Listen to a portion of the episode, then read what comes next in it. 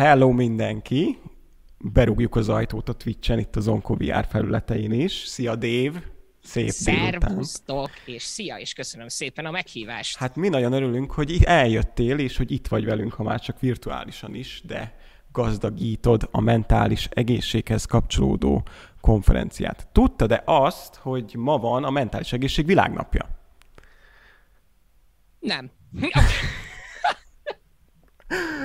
Ezer. Pedig, ha valamit tudnom kellene, ha valamit tudnom kellene, akkor, akkor, akkor az ez. 1992 óta van ez. Gondold el, az már 8, 28 éve, nem tudsz róla. Tudtam, hogy van ilyen, és azt hiszem, hogy tavaly még meg is tartottam. Na. És és aztán lehet, hogy idén túlságosan elfoglalt voltam, és nem foglalkoztam az én mentális betegségemmel annyira, hogy az egészségem világnapját tartsam bármennyire. De nagyon jó, nagyon jó, és ez sok mindent megmagyaráz azzal kapcsolatban, hogy miért pont ma beszélgetünk itt. Így van, így van. Úgy gondoltuk így az alapítványon belül, hogy érdemes egy kicsit felhívni a figyelmet a mentális egészségre, mert hogy még mindig nem fordítunk annyi figyelmet erre, mint amennyit kellene. Te hogy érzed ezt most a mai világban? Volt itt Covid, volt itt minden. Megfelelő figyelmet kap a mentális egészség? Szerintem egyre jobb a helyzet, és uh, nyilván lehetne sokkal, de sokkal jobb, és uh, nálunk, hát, hogy is mondjam, kicsit fejlettebb országok jobban odafigyelnek arra is, hogy, uh, hogy az emberek jó létéhez hozzátartozik az, hogy, hogy mentálisan is egészségesek, kevésbé stigma a, a pszichológus vagy a pszichiáterhez való járás, a munkahelyeken esetleg ki lehet hagyni egy napot, hogyha arról van szó, hogy valakinek a mentális betegsége éppen aznap lesz egy kicsivel rosszabb. Szóval nyilván le vagyunk maradva, de én azt gondolom, hogy, hogy, hogy megyünk előre, és, és haladunk előre. Tehát, hogy legalább nem visszafelé, hanem, hanem előre, mert hogy téma, sokat beszélgetünk róla, sok ember, sok nagyobb nevű ember vállalja az ő mentális betegségét, és ezáltal lesz, lesz belőle legalább egy kis párbeszéd. Úgyhogy uh, szerintem nagyon lassan, de jó irányba és előre. Abszolút, meg te egy úttörője vagy azért itt hazánkban, főleg a gaming közösségben, hogy beszéljünk olyan dolgokról, amiket nem mindig szoktunk kiemelni. Például ilyen egy mentális betegséggel való beszélgetés is. Aha. És uh, a... nem tabu ez? Tabu? Még mindig? Nagyon cuki vagy az úttörővel, de én, én személy szerint ismerek két embert, aki gamingben is jártas, és ő előbb beszélt az ő mentális egészségéről, mint, mint én. Na, megemlítjük őket is. Igen, a, az egyikük László Viktória, aki, aki már hosszú-hosszú-hosszú évekkel előttem, előttem beszélt erről, illetve nagyon, nagyon jó lenne, ha eszembe jutna a neve. De ő is. Ő De is ő is, ő a másik. ő a másik. Kettőről egészen, egészen, biztosan, egészen biztosan tudok. A, nálam meg ez nem is tudom, hogy, hogy, hogy hogyan, hogyan jött elő. De hogy látod így a közösségben, ez tabu még mindig? Szeretnek erről beszélni, vagy már átszakadtak ezek a gátak? Vagy akár így a világban is? A, nagyon nehéz az én közösségemben ezt, ezt lemérni, mert ez egy, nagyon elfogadó, elfogadó kis közösség, de én, az, én azt gondolom, hogy van egy bizonyos kultúrkör, ahol, ahol ez már egyáltalán nem, egyáltalán nem stigma, és, és lehet róla beszélni. A, ahogy én a, a, az idősebb korosztályt látom, például édesanyám még korosztályát, a 70 pluszosok, ők sokkal nehezebben vették ezt az egészet, sokkal, sokkal nehezebben vették ezt a karikát, mert amikor ők fiatalok voltak, akkor A, nem voltak olyan problémák, ami ennyi mentális betegséggel küzdő embert szültek volna, a, illetve akkor még tényleg tabu volt. Tehát, hogy akkor, akkor Dili Dokinak hívták a pszichiátert, és Dili Bogyónak az antidepresszánst. Úgyhogy uh, nyilván ott még vannak falak, amiket, uh, amiket le kell dönteni, illetve én, a, én, én a, az a baj, hogy pont az iskolákban, ahol, ahol talán erről a legfontosabb lenne beszélni, pont ott nem látok rá egyáltalán, hogy, hogy ez mennyire, mennyire tabu még mindig. De az interneten már egyáltalán nem. Szerencsére az interneten nem, de hát azért sok dolog van, amit az iskolában betiltottak, és az interneten még lehet róla beszélni, itt az elmúlt időszakra reflektálva. Sajnos ez így van, és azért látjuk itt a gyermekek körében is, hogy, hogy ők azért fokozottan érintettek a mentális egészséget nézve, mert ugye ez a közösségi média, ugye a különböző közösségek, akár itt a bullyingról beszélve, vagy volt itt a kékbálna egy pár éve, ami tényleg öngyilkosságra sarkalta a gyerekeket, szóval abszolút egy, egy nagyon ingományos talaj, és ahogy én látom, vagy ahogy én hallom, az iskolákból nem nagyon fordul erre a figyelem. Sőt, ugye nagyon sok, sok szülő eszköztelen is ebben a témában. Mm-hmm. Te ezt hogy látod így a... a itt emelném ki a, az olyan kezdeményezéseket, mint mondjuk a békés iskolák, akik uh, tanárokat és uh, diákokat is uh, informálnak, és uh, küzdenek a, az iskolai bullying ellen, ami, ami szerintem, egy, szerintem egy tök jó dolog. De megmondom őszintén, hogy én is összeszartam magam egy párszor az utóbbi, az utóbbi hetekben, hónapokban e, ezzel kapcsolatban.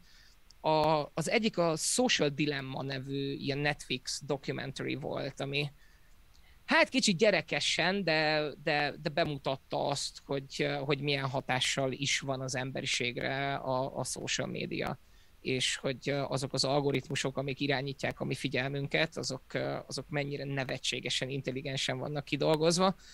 És tudod, amikor, amikor az az ember, aki kidolgozza a like gombot a Facebookon elsőként, az, hogy like, az, az nem hagyja a gyerekeinek, hogy social media accountja legyen, ez kicsit olyan, mint amikor nem tudod, hogy hordjál-e maszkot a jelenlegi egészségügyi helyzetben, és a virológus barátod pedig azt mondja, hogy hát ő hord. Úgyhogy nem értesz hozzá, nem látod át, de hogy látod azt, hogy, hogy, hogy azok az emberek, akik meg igazán értenek hozzá, azok, azok egész egyszerűen nem használják, és nem is hagyják a gyerekeiknek, hogy használják. Abszolút. A... Ezt én is ezt látom. A WHO, bocsi, amúgy, hogy belevágtam, a WHO-nak is vannak protokolljai, de hogy azok is olyan nagyon furcsán vannak kidolgozva, hogy most éppen mennyi képernyőidőt lehet engedni a gyereknek egy nap. És én azt látom, hogy így a, a mi generációnk az abszolút ebben nőtt fel. Szóval nem az van, mint most, hogy felnő egy gyerek, 9-10 éves, és így is rázúdul az egész. Közösségi média elkezdve a YouTube-tól a Facebook, most már a TikTokon keresztül, és ott van még ugye a klasszikus média, a tévé, ugye az újságok azok már kezdenek kikopni, de hogy, hogy egy óriási ilyen info cunami, egy közösségi média cunami lepi el a gyereket, és hogy baromira nem tudjuk azt, hogy ezt hogyan lehet jól adagolni. Igen, a másik ilyen, ami, ami most nagyon-nagyon megijesztett, a Facebook és a, a az Instagramnak a belső felmérése, ami így elég egyértelműen rámutat arra, hogy a belső felmérésük mutatott rá arra, hogy mennyire káros a gyerekeknek az Instagram. És ezt ugye kiszivárogtatták, kiszivárogtatták ezt a felmérést, úgyhogy a nagy PR balhé miatt a Facebook most megpróbál majd, majd lépéseket tenni. Ami tudjuk, hogy általában, általában mit jelent. Úgyhogy nem tudom, hogy mi erre, mi erre a megoldás, mert mert nyilván a, a, a cégeknek kellene erre lényegesen jobban odafigyelnie, mint ahogy nagyon ügyesen odafigyelnek a, a, a szerencsejátékos. Tehát, hogy minden, ami függőséget okoz, arra a másik oldalnak valamilyen formában oda kell figyelnie. Ott van a cigiken, hogy meghalsz, ott van a, a szerencsejátékos mindenféle oldalakon, hogy, hogy tessék okosan, ügyesen csinálni. De honnan várjuk a segítséget? A kormány beavatkozásban gondolkodjunk, vagy magának a Facebooknak kellene annyi önkritikával rendelkezni, hogy srácok, na ezt már, már mi se tesszük meg? A, az a baj, hogy, hogy szerintem a, az állam ebben nem tud, nem tud igazából beleavatkozni, mert hogyha ők ehhez hozzányúlnak, az akkor az csak rosszul tudnak hozzányúlni, mert nem, nem értik igazából, hogy, hogy ez miért probléma, és ez hogy van működik. A cégeknek pedig azért nehéz hozzányúlni, mert pontosan ezek az algoritmusok termelik nekik a pénzt is. És Igen. Ugye, hiába ingyenesek ezek a platformok, és csak felregisztrálunk, de ugye itt a termékek mi vagyunk, és hogy minket, magunkat adjuk el gyakorlatilag azzal, hogy scrollozunk, és egy-egy e, ilyen különböző hirdetésen megállunk. Hát igen. Igen, szerintem a, egy kicsit a szülők edukációja, egy kicsit a, a, az influencerek edukációja, és egy picit, és nagyon a fogyasztóknak az edukációja, hogy az, amit te az interneten látsz, az nem biztos, hogy úgy van. Úgyhogy attól még, hogy neki tökéletesen sikerült az a süti, nem látod, hogy azon a képen kívül mi van még a konyhában. Lehet, hogy három batch elrontott süti, meg hatalmas kuplerá, és csak pont az a képnyi rész van ügyesen kitisztítva és lefotózva az a süti. Úgyhogy ne érezd magad rosszul, hogyha neked nem sikerült. Abszolút. Jön majd hozzánk Villányi Gergő fél héttől, aki digitális pszichológus. Meg képzeld el, ilyen is oh. van már, Dév. Akarom. Lehet, hogy ezt nem hallottad még, és ő direkt ezzel foglalkozik, a különböző közösségi médiák milyen hatással vannak az emberekre pszichésen. Tehát elképesztő izgalmas lesz majd. Na de kicsit evezzünk a, a gaming irányába, mert mégiscsak ezért vagy itt velünk, hogy a videójátékokról beszélgessünk. Majd oh, yeah. a végén majd a közösségi médiára visszatérünk, ígérem. Uh, szóval gaming. Mi volt neked az eddigi legnagyobb gaming vagy videójáték, ami a legnagyobb hatással volt rád, és akár így lelki egészség témában is megmozgatott? A, ez egyértelműen két, két külön játékot kell, hogy mondjak. A mentális egészségemre nem volt nagyon-nagyon jó hatással, viszont talán a legnagyobb hatású videójáték, ami, amivel valaha játszottam, az a Naughty Dog The Last of Us nevű, nevű játéka, ami egész egyszerűen, egész egyszerűen fantasztikus. Egy ilyen, egy ilyen igazi, igazi a, a a videójáték narratíva csimborasszója valójában, és, és nem, a, azt szoktuk mondani általában, hogy a videójáték narratívának a legnagyobb rákfenéje az mindig a ludonarratív diszonancia. Hogy az a karakter, akit te irányítasz, azzal olyan dolgokat kell csinálni, ami egyáltalán nem jellemző arra a karakterre, amit neked felépítenek a cutscene alatt. És ez egy úttörő volt, ez a Last of Us ebben a, ebben a kategóriában, egy ilyen emocionális hullámvasút, ahol minden egyes döntésednek, minden egyes félcső lendítésednek súlya van és, és, és szerepe.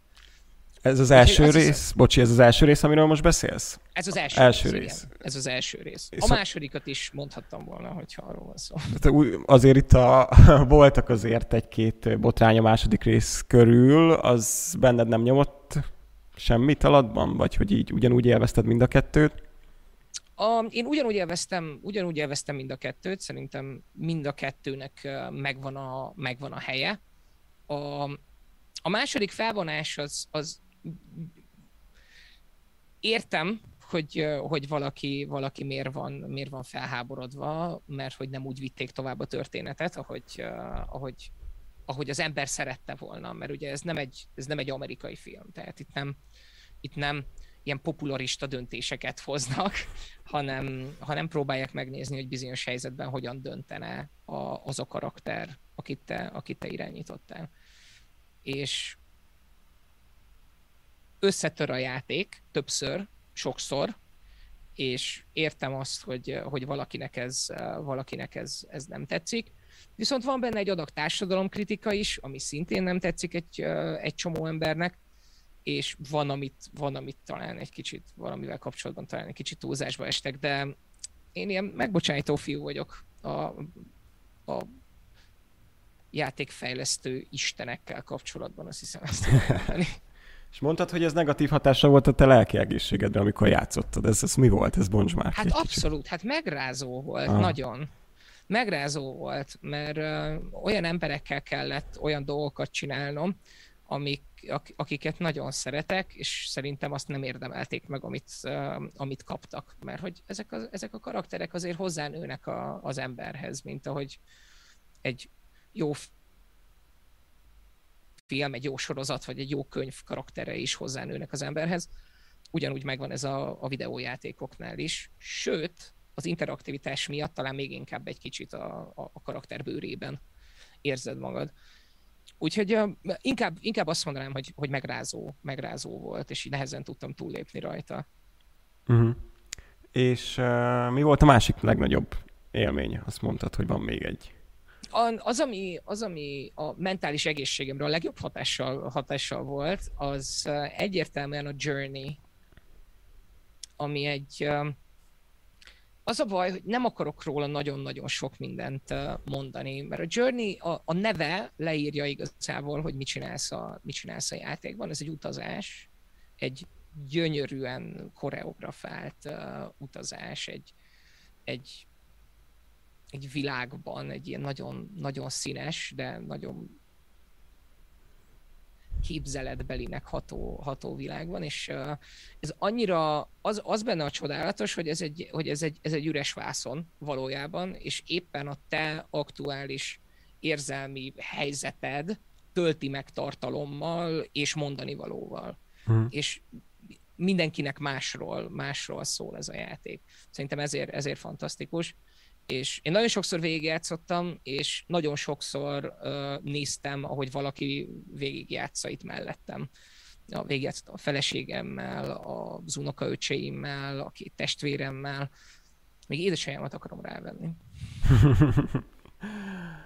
És volt olyan videójáték, ami mondjuk egy adott pillanatodban mondjuk nem érezted annyira jól magad, és mondjuk kilátástalannak tűnt a helyzet, de bekapcsoltál egy gémet, és azt érezted, hogy na most jobban vagyok, hogy segített neked ez az egész. Ez egy érdekes, érdekes dolog egyébként, mert nekem, amikor, amikor úgy is igazából rosszul vagyok, én ugye lehet, hogy a nézők nem tudják, én a pánikbeteg vagyok, és ebből kifolyólag egy, van egy ilyen enyhe depresszió, ami felle, felle mozog, amikor éppen, éppen úgy gondolja. És a, vannak olyan játékok, amikbe, amikbe pihenni járok, és, és megnyugtatni magam, mint például a Hearthstone, uh-huh. ami igazából nagyon sok érzelmet nem vált ki belőlem, egy vicces kis kártyajáték, és, és kifejezetten, kifejezetten élvezem. Viszont nekem a videójáték az egy ilyen, az egy ilyen szent dolog, hogy uh, oda csak szépen megmosott lábbal, nagyon óvatosan lehet csak bemenni, mert én félek attól, hogy, hogy az agyam utána ilyen rossz asszociációkkal köti, köti össze a kettőt. Úgyhogy amikor, amikor úgy tényleg igazán, igazán rosszul vagyok, akkor általában valami sokkal passzívabb dologgal igyekszem elterelni a figyelmet egy filmmel, egy, egy, egy sorozattal. De a mentális egészségem fenntartásához viszont abszolút hozzájárul az az élmény, amit egy játék, amit egy játék ad, és főleg a játék, mint közösségi élmény. Ja, hogy a barátokkal játszol, igen. az segít nagyon sokat a te mentális egészséget fenntartásában. Igen, igen. Na ez érdekes, de miért? Mert az, hogyha az, a, az hogy közösségben vagy? vagy a... A, az, hogy közösségben vagyok igazából. Ez különösen igaz egyébként az utóbbi, az utóbbi másfél évre, akármennyire is tíznek tűnik, de a, a Covid alatti időszakban még kevesebbet találkoztunk a barátaimmal, mint amennyit általában szoktunk viszont lényegesen többet játszottunk együtt különböző uh-huh. online játékokban. És nekem kisgyerekkorom óta igazából a videójáték egy közösségi élmény volt. Tehát, hogy amikor a barátaimmal kim voltunk, csináltuk a dolgainkat, akkor tudtuk, hogy mindenki hazaér, és találkozunk a legközelebbi Counter-Strike szerveren. És X-Fire-ön folytatjuk a beszélgetést, amit félbehagytunk. Igen, meg Hamacsin. Uh, meg és, Hamacsin. és ez a mai napnak egy központi témája lesz, hogy nem probléma az, hogy ezek a közösségi élmények átterelődtek az online térben? Um, bizonyára megosztanak erről a vélemények, a szakértők között egészen biztos. A, nekem azért nem probléma, mert nem kiváltani akarom a személyes kontaktust ezzel kapcsolatban, hanem, vagy ezzel, hanem, hanem kiegészíteni. Én nagyon én nagyon szeretem azt, hogy, hogy erre is van lehetőség, amikor elsodor minket a, az élet, esetleg más városokban, ne Isten más országokban, és, és még így is tudunk személyes kapcsolatban maradni a, egy videójáték segítségével, az nagyon jó, mert valójában az, hogy mi most FaceTime-olunk, az, az nem nagyon történik meg. Viszont az, hogy megbeszéljük, hogy figyelj, dude, este játszunk, és akkor este játszunk, és beszélgetünk közben, meg lövöldözünk, vagy épp amit játszunk, és, és ez nekem, ez szerintem nagyon, nagyon fontos. Na, hát látod, hogy Egy akkor... számomra biztosan. Akkor te örülni fogsz, hogyha Zuckerbergnek az ötlete összejön, hogy mindenki egy ilyen virtuális avatarban fog majd a virtuális térben egymással bratyizni délután a munka után, akkor az, az menő lesz. a, én annyira nem, mert én olvastam a Ready Player One-t, és ebből nem, jön, nem sülnek ki jó dolgok. Hát igen. Hogyha fő... bármiféle indikáció az, amit, amit Ernest Klein mondott. Főleg... Ott arra kellett néznem a könyvre, mert elfelejtettem, hogy Irving vagy Ernest. Főleg ugye az a utopisztikus gondolat, hogy a saját világunk annyira sivár lesz, hogy egyszerűen nem tudunk majd benne élni, és akkor egy ilyen technológiai eszközt majd keres, kell keresnünk arra, hogy valami boldogságot, vagy valamilyen új élményt tudjunk egymásnak adni. Volt itt olyan gondolat is, hogy lehet, hogy jövőben ugye nem lehet majd utazni, mert ugye annyira tönkretesszük a földünket és a környezetet, hogy a, az utazás már nem fog beleférni, és akkor majd a kínai nagyfa, a nagyfalat ebben a virtuális avatárral fogjuk majd megnézni közösen, akár mi ketten. Gond nélkül. It's a date. Abszolút, abszolút. Ez egy érdekes világ lesz. És mit gondolsz Érdekes, a... de Igen? nagyon ijesztő. Mit gondolsz arról, hogy valaki számára úgy ez a gaming, ez egy ilyen menekülés a való világból, hogy, hogy ez lehet egy valós probléma? Abszolút. Az eszképizmus szerintem az a helyzet, hogy velejárója, velejárója az életünknek szerintem. Mert a valóság az néha, néha azért nem a, nem, nem a legjobb, és olyan bele vagyunk kényszerítve a munkában, meg a magánéletünkbe töltött idő nagy részében, de szerintem az nem egy ördögtől való dolog, hogy, hogy, hogy ebből az ember ki akar, ki akar néha, néha szakadni. És a videójáték az pont, pont egy olyan dolog, ami, ami szerintem ad még emellé valami pluszt is. Uh-huh. Hogy, hogy nem, csak, nem csak kiszakadsz, de valamiféle szórakoztató dologgal, dologgal szakadsz ki. És minden, hogyha túlzásba viszed, akkor értelemszerűen káros, de én nem érzem ezt akkora problémának lehet. Meg kell találni az arany középutat. Mondtad, hogy uh, ugye van ez a, vagy volt, van, most éppen hol jár a, a pánikbetegségeddel kapcsolatban, hogy hol jár a, a folyamat? A, nem tudnám elhelyezni egy skálán. Néha azt érzem, hogy ó, most már simán a vége, néha pedig azt, hogy igazából nem előre tettem két lépést, hanem hárma, hát, hátra hármat. Aha. Úgyhogy nagyon, nagyon nehéz ez belőni. Ebbe a gaming az segít, vagy inkább visszavet, vagy hogy, hogy ez a betegséged és a videójátékozás, ez így hogy fér meg egymás mellett? Ezek segítik egymást, vagy néha azért van, hogy rosszat tesz? Szerintem segítik, segíti. Ha nem segíteni, akkor valószínűleg nem, nem csinálnám. A, nekem, nekem fontos, fontos része az életemnek a, a videójáték. Mindig is az volt és néha, néha valami kihívást keresek, néha csak valami gyors, instant jutalmat keresek, néha egy kis pihenőt, néha egy kis eszképizmust, néha egy történetet akarok meghallgatni, vagy végigjátszani ebből a szempontból, néha pedig legtöbbször egyébként pedig valamiféle közösségi élményre vágyom, de nekem majdnem minden videójáték most már közösségi élmény, ugye a streamelés, a streamelés miatt és uh, ahogy a streamelés, ugye, ugye a közösségi videójáték is nagyon sokat, uh, nagyon sokat segített, mert, mert uh, ebben a világban igazából, meg, meg ezek, ezek az emberek között lehetek önmagam. És uh, ha rosszul vagyok, rosszul vagyok, tehát, hogy itt senki nem fog botokat meg köveket dobálni, amiatt, mert, amiatt, mert én rosszul vagyok. Én, én azt gondolnám, hogy, hogy, hogy end of the day segített és uh, nekem tényleg az a baj, hogy annyira szerves része az életemnek a játék, hogy, uh, hogy nagyon nehéz elképzelni, hogy, uh, hogy, hogy, hogy mi lenne nélküle. Tehát ameddig mondjuk a közösségi médiáról egyértelműen ki tudom jelenteni, hogy a mentális egészségemnek rosszat tesz, addig a videójátékkal kapcsolatban ezt nem tudom, nem tudom megtenni. Uh-huh. De egyértelműen rosszat tesz a mentális egészségednek, azt mondtad.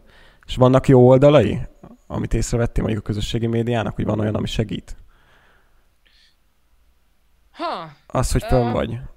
Nekem, uh, én nem vagyok egy hatalmas uh, tartalomfogyasztó. Nyilván a, a, a Facebook az kifejezetten rosszat, tehát hogy az, az, az majdnem, majdnem, majdnem csak rosszat. Nyilván az algoritmus megtanulta, hogy én nagy részt egy, egy RSS feedként használom a Facebookot, úgyhogy úgyhogy a, az általam olvasott magazinok, meg gamer magazinok híreit, híreit kapom rajta.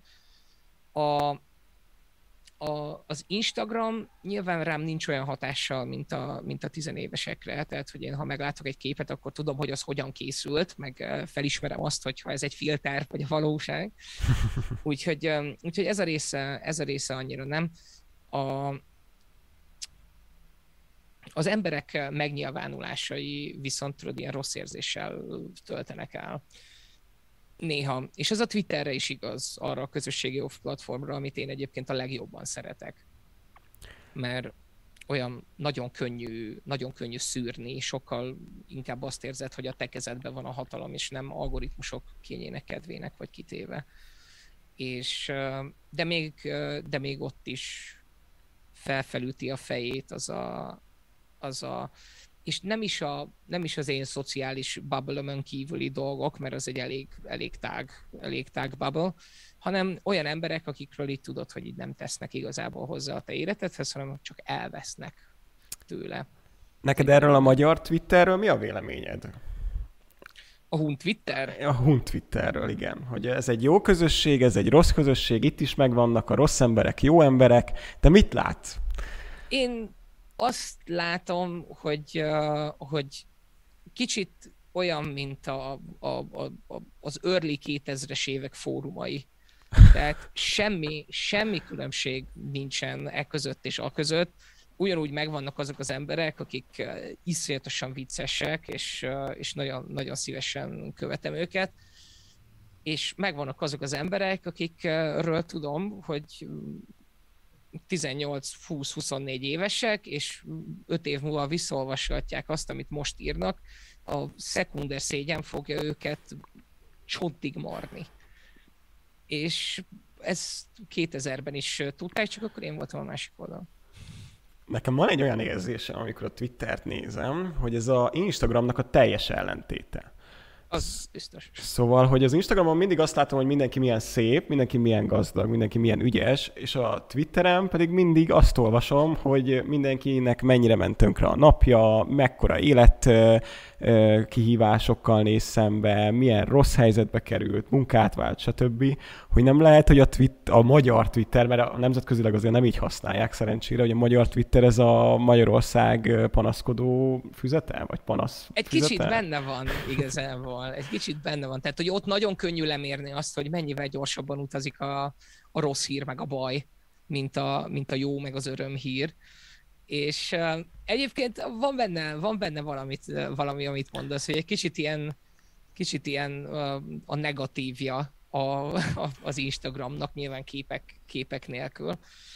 A, nekem, ez egy, nekem ez egy elég jól szűrt tartalom, általában, nyilván áttör rajta, de, de sokkal nagyobb kihatásod van arra, hogy mit látsz, mint bármelyik más, bármelyik más platformon.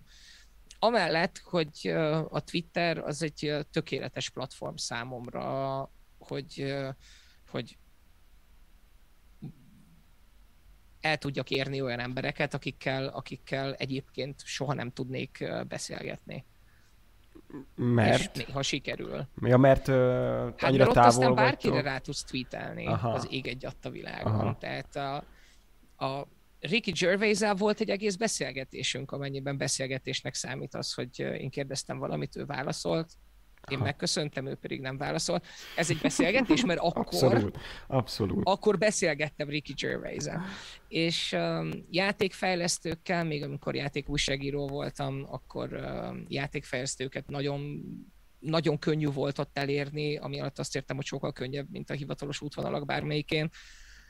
Úgyhogy, úgyhogy nekem, nekem a Twitter az így, az így bekattant már, már az elején, és az az, amiben mondjuk a legtöbb energiát is rakok. Ez az a platform, ami a legtöbb, legtöbbet vagy elérhető, mondjuk, vagy amit a, a legtöbbet pörgetsz?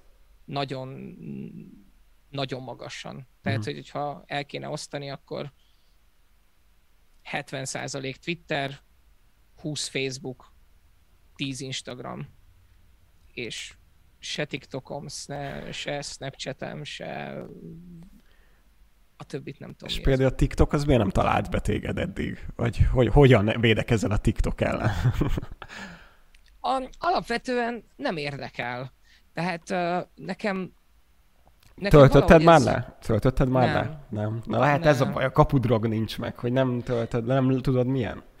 Azt gondolom, hogy uh, a, olvastam, egy, olvastam egy cikket a TikTokkal, a TikTokkal kapcsolatban, ami a TikTok algoritmusát elemezte, és és ő is külön, különböző drogokhoz hasonlította, hogy nevetségesen okos ez az algoritmus, és nagyon-nagyon-nagyon ügyesen találja ki, hogy mivel lehet még 5-10-20-100 percre ott tartani, a, ott tartani az embereket. És az a helyzet, hogy nekem így sincs sosincs időm. Így sincs sose időm. Úgyhogy Aha. egész egyszerűen, egész egyszerűen nem fér bele. És úgyhogy meghoztam ezt a tudatos döntést, hogy én már, már jó, jó vagyok ezekkel, amik most vannak. Aha, aha ilyenkor szokott a spongyabobba az egy évvel később felirat kiugrani, Igen. és akkor a táncikálós videókban Dave ott nyomja. A, figyelj, nem, nem tudom kizárni sem, mert alapvetően tartalomgyártással foglalkozom, és hogyha a tartalomgyártás az akkor átshiftel, hogy, hogy a TikTok megkerülhetetlenné válik, akkor megint ilyen late to the party Dávid leszek, és nem most csatlakozom, amikor a tetején van, hanem amikor már kinőtte magát mindenki, aki ki akarta nőni magát. Nem vagyok jó tartalomgyártó, ez derült ki. Mi a helyzet most a twitch -el? Volt azért itt most egy kis botrány, egy kis kiszivárgás, egy kis probléma. Igen. Közösségek, valaki, valaki közösségek elfordulnak emiatt szerinted, hogy kiszivárgott mindenkinek a fizetése gyakorlatilag, nagyon sok adat? Én nem hiszem. A Magyarországon úgy is, tehát hogy Magyarországon azért, azért más a helyzet, mint, mint nemzetközi szinten. A, a, ugye a magyar tartalomgyártók meg a külföldi, főleg amerikai, angol, német tartalomgyártók között az a legnagyobb különbség, hogy, hogy a nagyon más, hogy gyártasz tartalmat, mert nincsen reklámbevételed, mint uh-huh. olyan. Úgyhogy valójában az a pénz, amit te a Twitchből keresel, azt azokból az emberekből keresed, akik feliratkoznak a csatornádra. És uh, ők nagyon tudatosan támogatják azt, amit te csinálsz, úgyhogy számukra ez nem különösebben nagy meglepetés. Amellett, hogy nagyon sok uh, streamernek egyébként aktívan kim van, hogy hány feliratkozója van abban a percben. Úgyhogy uh, onnan már csak egy nagyon kis fejszámolás, talán olyan matek, amit még én is meg tudok csinálni, kiszámolható, hogy ő, hogy, ő, hogy ő mennyit fog nagyjából keresni. És mi az Én... eszenciája, bocsi, mi az eszenciája a Twitchnek szerinted? Miért, Mármint... hát, miért alakulnak ki ezek a közösségek? Miért lett ennyire népszerű például itthon, meg így a nagyvilágban is? A, az a helyzet, hogy az ember azt gondolja, hogy nagyon népszerű a Twitch, de egyébként nem az. Igen? A, hát a, a Twitch a YouTube-hoz képest egy ellenyészően pici közösség. Tehát, hogy uh, tényleg egy, a, ha, ha Twitch, aktív Twitch nézőket most uh, beraknánk a YouTube nézők közé, akkor nem tűnne fel a YouTube-nak, mert egy statisztikai hiba lenne a magyar nézőszám. Uh-huh. És uh, Szerintem, a, ami miatt egyébként a streamerek és a, a streamerek közössége is nagyon szereti, az a sokkal közvetlenebb kapcsolat a, a nézőkkel. Ez, a, ez az oda-vissza beszélgetés. Aha. Szerintem, szerintem ez, ez, a, ez, az, ami a, ez az, ami a Twitchben Twitchben fantasztikus, és amellett, hogy ehhez ugye megvan minden, megvannak az emótok, megvannak az olyan, olyan kis közösségi feature-ök, amikkel szórakoztatóban lehet, rak, lehet tenni egy-egy adást. Úgyhogy, úgyhogy szerintem a Twitch erre nagyon ügyesen, nagyon ügyesen rátalált. Az identitását még nem találta meg, és egyre távolabb sodródik tőle, hogy megtalálja, de közben meg, közben meg ami van, az meg jó, az meg tényleg jó.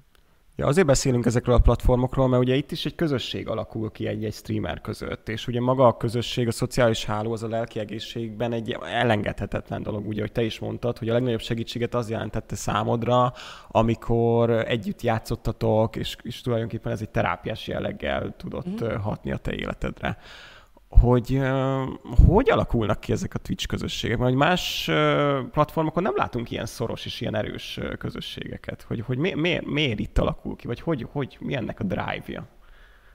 Ez igazából a, az interakciónak köszönhető. Tehát, hogy a livestreamek, a livestreamek alatt néha, hogyha csak játszom egy játékkal, és, és két percig nem nézek oda, oda a chatre, és kinézek, és fingjuk nincs, hogy mit csinálok már egyébként, mert egymással beszélgetnek. Tehát így azt látom, hogy én már csak így, így már csak így asszisztálok a, a, az egészhez, mert amellett, hogy velem kialakul egy, egy kapcsolat, én igazából csak egy ilyen kis proxy szerver vagyok két ember között, akik aztán egymásra találnak, gyakran egymásba is szeretnek, van olyan, akik, akik még a mi közönség találkozónkon találkoztak, és aztán most már házastársak. Úgyhogy szerintem ez, ezek a kis chat szobák, ezek ugyanannyira szólnak egymásról a nézők számára, mint, mint rólam és róluk. Ami szerintem tök jó, nem csak azért, mert egy csomó feszkót levesz a hátamról, hogy ők el vannak magukban igazából, hogyha én véletlenül elkezdek valami tárgyreírást olvasgatni, és elveszek benne, de, de szerintem ez, ez ugye más platformon nincsen, nincsen annyira meg. Akkor gyakorlatilag te egy ilyen közös platform vagy, aki hasonló érdeklődésű embereket összehoz, és egy közös platformot ad nekik arra, hogy beszélgessen. De hogy nincs ennek egy veszélye, hogy valaki, aki nem találja meg a való világban a barátokat, a kapcsolatokat, az ide menekül, és mondjuk csak ezekkel az online barátokkal tartja a kapcsolatot? Vagy van egyáltalán különbség online és offline barát, barátság között? Ez egy nagyon érdekes, nagyon érdekes kérdés. Most voltam egy, egy barátom, elvitt az ő barátaival találkozni, és odafele mesélte nekem, hogy két ember on, abból a társaságból 10 plusz éve játszanak együtt különböző videójátékokat, de még soha nem találkoztak személyesen. Uh-huh és uh, én azt hittem, hogy itt most nagy izé lesz, nagy, ú, így nézze, oh, oh, oh. semmi, mintha tegnap találkoztak volna, volna legutoljára, mert hogy tegnap is játszottak együtt utoljára. És én azt gondolom egyébként, hogy, hogy ezek az online kapcsolatok nyilván nyilván hiányzik belőle az a, az a meghittség, meg az a, az a közvetlenség, hogy, hogy ott van melletted az az ember, és elmentek valahova, és, és megosztatok valódi élményeket, ami ilyen kézzelfogható, hogy elmentünk együtt moziba, vagy, vagy megfogdostunk valamit a Nemzeti Múzeumban. Azt nem szabad. Megfogdostunk valamit, mindegy. A, de ettől függetlenül ennek a, a, a digitális verziója, amikor, amikor együtt játszatok, az is egy élmény, amit te megosztasz azzal az emberrel, attól függetlenül, hogy fizikailag nincsen ott. De ezt nyilván majd én csak tippelgetek, de azt gondolom, hogy majd az online pszichológus vendég meg fogja tudni ezt mondani, hogy, hogy mik azok a nagyon lényeges különbségek a között, hogy, hogy, hogy van egy online barátod, vagy van egy van egy uh, valódi... Offline. Valódi, el akarom no. kerülni a valódi szót. Offline. Offline barát. Offline barát. Igen. Abszolút. A, a szakirodalom egyébként erről azt mondja, de majd tényleg ezt részletesebben ki fogjuk boncolni, hogy abszolút nem probléma az, hogyha az online térbe terelődnek át a barátságok, csak emellett ugye meg kell tartani azokat a, mm. azokat a személyes kapcsolatokat és ezeket a személyes találkozókat, amik mai napig a részünk, és nem, nem látszik, hogy nem fogytak ki azért az online világ előretörésével sem, meg a, hát jó, a Covid alatt igen, de hogy, de hogy abszolút nem tűntek el az online akár kocsmázások, vagy sportolások, vagy bármi, azért, mert hogy itt van egy ilyen online tér. A Covid rád milyen hatással volt lelki egészségügyileg? Mm. Azért másfél nagyon, év. Nagyon nehéz, nagyon nehéz ezt, ezt, ezt megmondani. Amellett, hogy mindig rosszul érzem magam, amikor, amikor ki kell mondanom azt, hogy amikor, a, amikor beütött az első hullám, és jött a karantén, akkor én akkor kezdtem el streamelni, körülbelül egy hónappal, egy hónappal előtte, és, és nyilván nekem a Covid az bedöntötte igazából a munkahelyeimet, mert bedöntött egyet, mert hogy egy, egy, egy, egy pláza teljesen bezárt, ahol én csináltam egy, csináltam egy üzletet, illetve és emellett ez berántotta a mellette lévő játékfejlesztő stúdiót, amiben dolgoztam, illetve a teljes rendezvényes iparágat megölte úgy, ahogy van. Viszont én akkor már kezdtem éppen elfelejteni azokat a leckéket, amiket a mentális egészségemmel kapcsolatban megtanultam, miszerint szépen lassan, nem sietünk sehova, nem kell túlvállalni magunkat, vagy valahogy lesz, minden rendben lesz, csak lassabban. Úgyhogy én kezdtem elfelejteni ezeket a leckéket, és a Covid az valójában belekényszerített egy sokkal, sokkal lassabb, sokkal kiegyensúlyozottabb életbe. És én úgy ültem bele ebbe a streamingbe, mint egy kényelmes fotelbe, ha, amin, amiben így beleestem. Úgyhogy nekem, nekem az eleje az, az eleje az nagyon jó volt. És az első fél évben én, mint kacsa a vízben, nagyon, nagyon, nagyon élveztem. És mivel, hogy nehéz, nehéz nehéz elmondani, hogy én alapvetően egy extrovertált ember vagyok, tehát hogy nekem azért szükségem van más emberekre, ahhoz, hogy, ahhoz, hogy így ki tudjak teljesedni. Úgyhogy az első, az első fél év az, az azzal telt, hogy, hogy, hogy tök jó, tök sokat vagyok együtt a feleségemmel, a kutyám imádja, hogy apa és anya itthon van, és nem megyünk el sehova. Úgyhogy egy csomó mindent így újra felfedeztünk a, így a kis családunkban.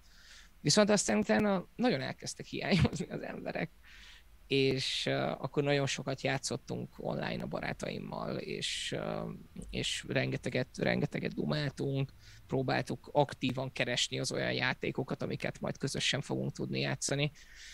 És, és nyilván ez azért minden kapcsolatra rányomja egy kicsit a bélyegét. Az arra is, hogy a feleségemmel ennyire sokat vagyunk együtt, meg arra is, hogy a barátaimmal meg egyáltalán nem találkozunk, és láttam Julcsin, hogy neki meg ez még nehezebb, mert ő nem játszik, úgyhogy, úgyhogy ő, neki abban merült ki a kapcsolattartás, hogy, hogy FaceTime-ozott a, a barátnőjével, ami meg nyilván egy ideig izgalmas, de azért na, igen, a, kicsit inger szegény. A FaceTime-on való közös ivásoknak is van először egy hangulata, aztán utána egy szépen kikopik az életből, mert hogy nem tudja pótolni azokat a valós kapcsolatokat, amik úgy a rendelkezésünkre állnak, hogyha nincsen ez a vírus helyzet. És a maga Igen. a pánikbetegséged, az hogyan alakult a Covid alatt? Felerősödött, vagy azt mondják az okosok, hogy a mentális betegségekre ez a Covid időszak, ez nagyon nagy potenciálozó hatással, szóval, hogy megerősödtek ezek a betegségek nagyon. Um, nekem nem volt, nem volt olyan istentelenül rossz. A, az eleje az kifejezetten, kifejezetten jó volt, mert uh, ahogy említettem, épp, prób- épp csúsztam vissza abba, abba a káros életvitelbe, ami, először elindított ezen az úton. Úgyhogy, úgyhogy én az elejét azt nagyon-nagyon értékeltem. És valószínűleg az emberek azért mondják ezt, mert ugye sokat vagy egyedül, tehát hogy sok idő, több időt van gondolkodni, és több időd van a mélyírásni egy csomó mindennek, és aztán egyszer véletlenül kinyitsz egy olyan ajtót, amit lehet, hogy nem kellett volna kinyitni.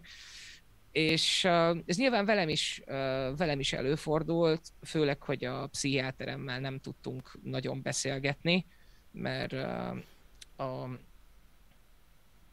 hát az a helyzet, hogy mind a ketten nagyon utáltuk ezt az online dolgot, hogy ő nem tud olvasni az én testbeszédemből, én pedig egy 240 p kamerán kell, hogy, kell, hogy nézzem őt, és ott nagyon hiányzik a személyes kontakt. Volt, volt akkor ilyen telemedicinás próbálkozásod akkor, hogy Skype-on volt. vagy valamilyen más rendszeren keresztül, és borzasztó volt? Kipróbáltuk, hát egy pár alkalmat végigcsináltunk, és aztán mondtuk, hogy hát ez egyikünknek sem való, úgyhogy, úgyhogy mit szólnánk, hogyha ha, ha majd vagy meg lesznek, a, meg lesznek az oltások, ez éppen akkor volt, amikor még nem volt mindenhol elérhető, Aha. és és hogy utána majd ügyesen, ügyesen visszatérünk rá. És mondtam, hogy persze, persze, hát most igazából mit tudunk csinálni ezen kívül. Ez tök érdekes, mert én most egy, már több mint egy hónapja vagyok gyerekszíjáter, rezidensként dolgozom, és annyira érdekes, hogy így elmondja a gyerek azt, hogy mi történt vele, meg stb. stb., de hogy az a benyomás, az, ami jön a, tényleg a metakommunikációból, hogy mit csinál, hogy hogyan, a mimikája hogyan mozog, hogy jár-e a lába, vagy nem, az sokkal több információt ad. A 90% az információnak az, ami segít a diagnózishoz, és 10% az, ami tényleg elmond.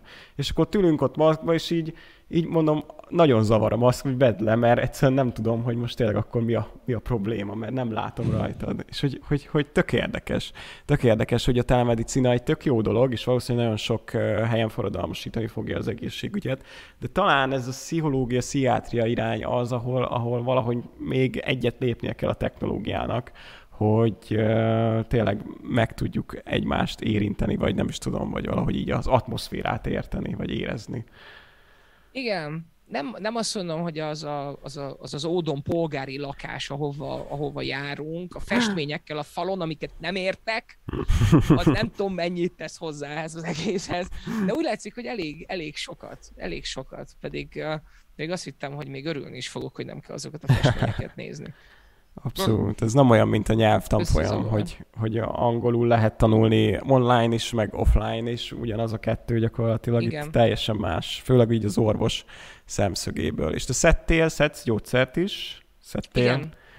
És még e, ez egy ilyen nagy dolog, amit szerintem érdemes letaszítani, hogy ugye a gyógyszer az, az egy segítség leginkább, nem oldja meg a problémáidat. Vagy. Nem, sajnos, nem, bárcsak. De a gyógyszer az igazából a, a, én úgy kezdtem el terápiára járni, hogy, hogy a, pszichá, a pszichiáterem felajánlotta, hogy akkor gyógyszer és terápia, vagy akkor csak terápia, vagy csak gyógyszer, és aztán majd meglátjuk. Én mondtam, hogy akkor kezdjük terápiával, és akkor nézzük meg, hogy mennyi, mennyire jutunk, mert így éreztem magamban a bugit, hogy, hogy ez így menni fog. És nagyjából másfél év terápia után jutottunk el odáig, hogy, hogy ott már annyira, annyira nem voltam, hogy, hogy mondtam, hogy lehetséges, hogy, hogy kellene a gyógyszer, és mondta, hogy hál' az Istennek, hogy szóltam, mert hogy szerinte is most olyan állapotban vagyok, hogy nem tudok dolgozni magamon. Úgyhogy, úgyhogy a gyógyszer az igazából csak felhoz egy olyan szintre, hogy tudjál tovább dolgozni a, a, a problémáidon. És ne az legyen, hogy a, mire felküzdöd magad odáig, hogy el tudják kezdeni dolgozni, addigra elfáradsz annyira, hogy már nem tudsz, már, már nem tudsz ezzel foglalkozni. Úgyhogy, Abszolút úgyhogy nekem, kulcs. nekem ez, volt a, ez volt a kalandom. Most uh, funnily úgy döntöttem, hogy, hogy lerakom a, a gyógyszert. Mert hogy így igazából jó, jó voltam, és így elfelejtettem azt, hogy milyen időszak jön, Úgyhogy szépen egy másfél hónap leforgás alatt letö- lecsökkentettem nullára, úgyhogy negyedenként szépen mentem le. Hát nem volt jó ötlet, úgyhogy most már újra gyógyszert szedek. Nyilván konzultáltam előtte a pszichiáteremmel, és ő mondta, hogy persze, persze, hát próbáljon meg, mi baj lehet. Azért hívjam fel, ha valami van. Oké. Okay. Telefonálok. Aha. Abszolút. Na mindegy, a, a, e, itt az utolsó részt kivéve a lényeg az, hogy, hogy a gyógyszer az egy kulcs és egy segítség abban, hogy a terápia is jól folytatódhasson. és nem kell megijedni egyáltalán ezektől a, ezektől a dolgoktól. És mi a véleményed a terápiákról? Az egy jó dolog, vagy inkább csak először rosszabb lesz, vagy egy nehéz dolog, ez egy könnyű beszélgetés, vagy... Én azt gondolom, hogy hogy szerintem ez attól függetlenül, hogy van-e bármilyen mentális betegséged, vagy, vagy tudsz-e róla, hogy, hogy van-e, én ezt mindenkinek ajánlom. Mindenkinek. Szerintem a, én mindig azt szoktam mondani, hogy ez a pánikbetegség, ez a legjobb, vagy ez a legrosszabb jó dolog, ami, ami valaha történt velem. Mert, mert elvitt terápiára. És, és az a helyzet, hogy a pánikbetegség megoldása az egy nagyon magányos feladat igazából, tehát hogy abban nagyon sokat nem fog segíteni neked igazából semmi, senki és semmi, viszont, viszont a kialakulásához vezető utat, a traumák feldolgozása, a kudarckezelés, a, a, az egész önképednek a feltérképezése, és a legfontosabb az önismeret, ebben viszont rengeteget segít a terápia, és, és szerintem ez, ha, ha nincs is semmiféle ilyen ismert mentális betegséged, akkor is egy, egy tolvajkulcs az élethez, ami, amivel, amivel könnyebbé válik igazából, igazából minden. Úgyhogy én, én tényleg mindenkinek, mindenkinek javaslom, hogyha, hogyha lehetősége van rá, akkor, akkor menjen és próbálja ki. Tök jó, tök jó. Akinek ez... meg kell, az meg az meg takarodjon el. Kötelező, így van, így van, tök jó. Ez egy, ez egy csodálatos végszó lenne, de, de még itt a utolsó pillanatra egy olyan kérdés, amit mindenkitől meg fogok ma mai nap folyamán kérdezni. Mit látsz a közösségi média és a digitális világ emberekre gyakorolt hatásával? Milyen irányba tartunk? Jó, rossz, vannak benne jók, nincsen benne rossz, mit látsz a jövőben, mi fog történni így a digitális világ és az emberek között? Kiborgok leszünk, vagy megmaradunk olyannak, akár egy Ready Player van, a utopisztikus történet, mit, mit vizionálsz mondjuk 2030-ra, vagy 2050-re? Hát 2050-re azt mondják a, azt mondják a tudósok, hogy 2050-re vége. Oké, okay. köszönjük Ezt... szépen a figyelmet. pont, pont, pont most olvastam valamelyik nap, hogy az tudósok azt mondják, hogy a, hogy a globális felmelegedés az 2050-re az beváltja azt az ígéretet, amiről, amiről, amiről beszéltek. Én azt gondolom, hogy, hogy itt fel kell, fel kell nagyon hamar ébredni, és ez nyilván már inkább a környezetvédelmi vonal, sem mint a, sem mint a digitalizáció vonala. A, ha ezt megoldják, akkor szerintem a közösségi médiának mindenképpen, mindenképpen önvizsgálatot kell tartania, mert az, amerre, az, amerre megyünk, az, az, az nem jó, akár mennyire is vannak nagyon-nagyon jó oldalai. Ettől függetlenül szerintem már most is deficites, de ez, de ez, de ez egyre rosszabb lesz. Én azt szeretném, hogyha ha minél több analóg ember analóg ötlet találna rá a digitális világ csodájára, ahogy ti csináljátok. Nekem azt hiszem nem titok, hogy, hogy az OncoVR az nagyon-nagyon közel áll a szívemhez, amikor Sanyi először mesélt róla, akkor mondtam, hogy mondom, ez a legjobb dolog a Földön. Segítesz, ráadásul úgy segítesz, hogy volt egy ötleted, és a digitális technológiát használtad hozzá. Számomra ez, ez, egy ilyen, ez egy ilyen match made in heaven, és uh, én ebből szeretnék sokkal, de sokkal többet látni.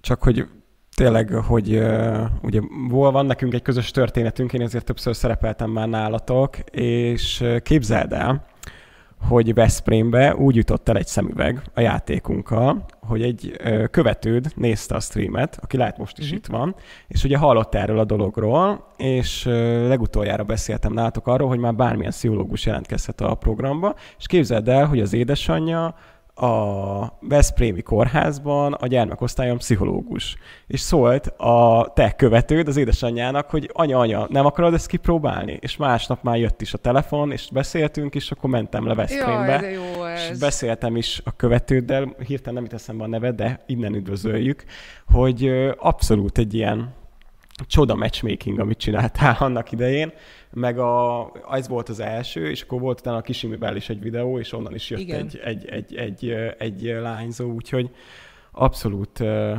mi köszönjük, hogy, hogy, hogy vagytok, meg hogy, hogy ez így történik. Akkor azt mondod, hogy a digitális világban lesznek jó dolgok, és azokat a jó dolgokat azért bízunk benne, hogy az analóg dolgok átültetése fogja hozni.